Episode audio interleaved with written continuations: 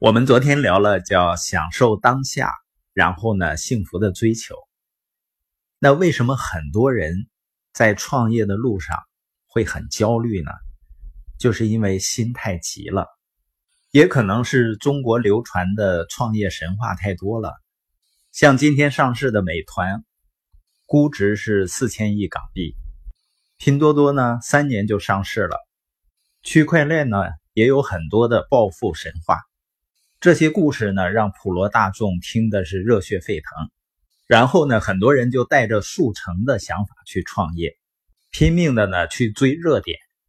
越是听不懂的呢，他越兴奋，不断的去追逐新概念。这样的人呢，很难在一个领域里深耕细作，他也就很难有什么真正的作为了。我曾经看过投资人周航的建议，他说呢，要怀揣十年之心去创业。把做的事情呢放在更长的时间跨度里去思考，不去想一时的速成。实际上，你进入一个领域，如果通过两到五年有一个初成，十年以后有一个大成，那已经是非常了不起了。你这样想的好处呢，就是首先你开始思考长期，思考你要做的事情更深的价值。一个人长期思考的时候，他就愿意扎扎实实的做好当下的事情，而不是浅尝辄止。很多人呢有成功的心，有很大的梦想，但是没有踏实做事的心。也就是说，他很想成为牛叉的人，但是并不去做那些牛叉的人在做的事情。就像美团的王兴，他不知道失败过多少次了。所以，创业的心态呢，就是既要。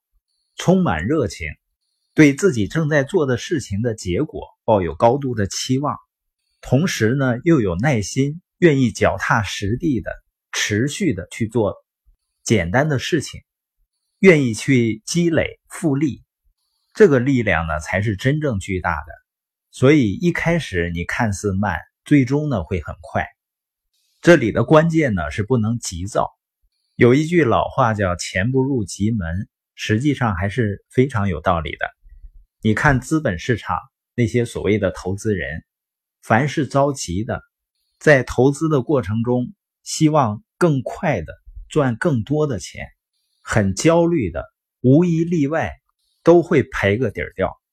而那些抱着长期视角追求价值的，通过时间的复利，能够获得非常丰厚的利润。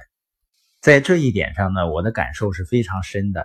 因为我不是专业的投资人，但是我相信价值投资呢是最基本的逻辑，而且呢不追求眼前的收益，基本上在二级市场的投入买入就不动了。我曾经说呢，那里面的资金呢作为我闺女以后出嫁的嫁妆，当然呢她要出嫁还得十五二十年以后的事了。我作为一个投资领域的业余选手。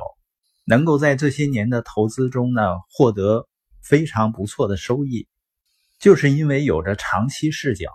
而很多专业的投资人，他们的业绩表现呢，也并不是那么理想。我想，多数呢是跟他们的短期思维有关。我想呢，你看待你的生意成长的过程，就要像你看待你孩子成长过程的心态一样，你不会很着急，希望孩子快点长大。要享受陪伴他一起长大的过程，而当你看到很多人所谓很快的成功，那也一定源自于你没有看到的积累。就像我的闺女啊，现在还不到五岁，她每周呢要录两集播音，我觉得她故事呢讲的比我好，她很兴奋，甚至要每天都录。我还没准备好让她抢我的饭碗，我假设啊。他如果在十八岁、二十岁或者二十五岁的时候有非常多的人脉资源，他自己呢创造了非常好的成绩的话，那我不会感到意外，因为到了那个年龄，他已经做了十几年的积累。我的意思呢是不要着急，找到正确的跑道，一步一步的去积累。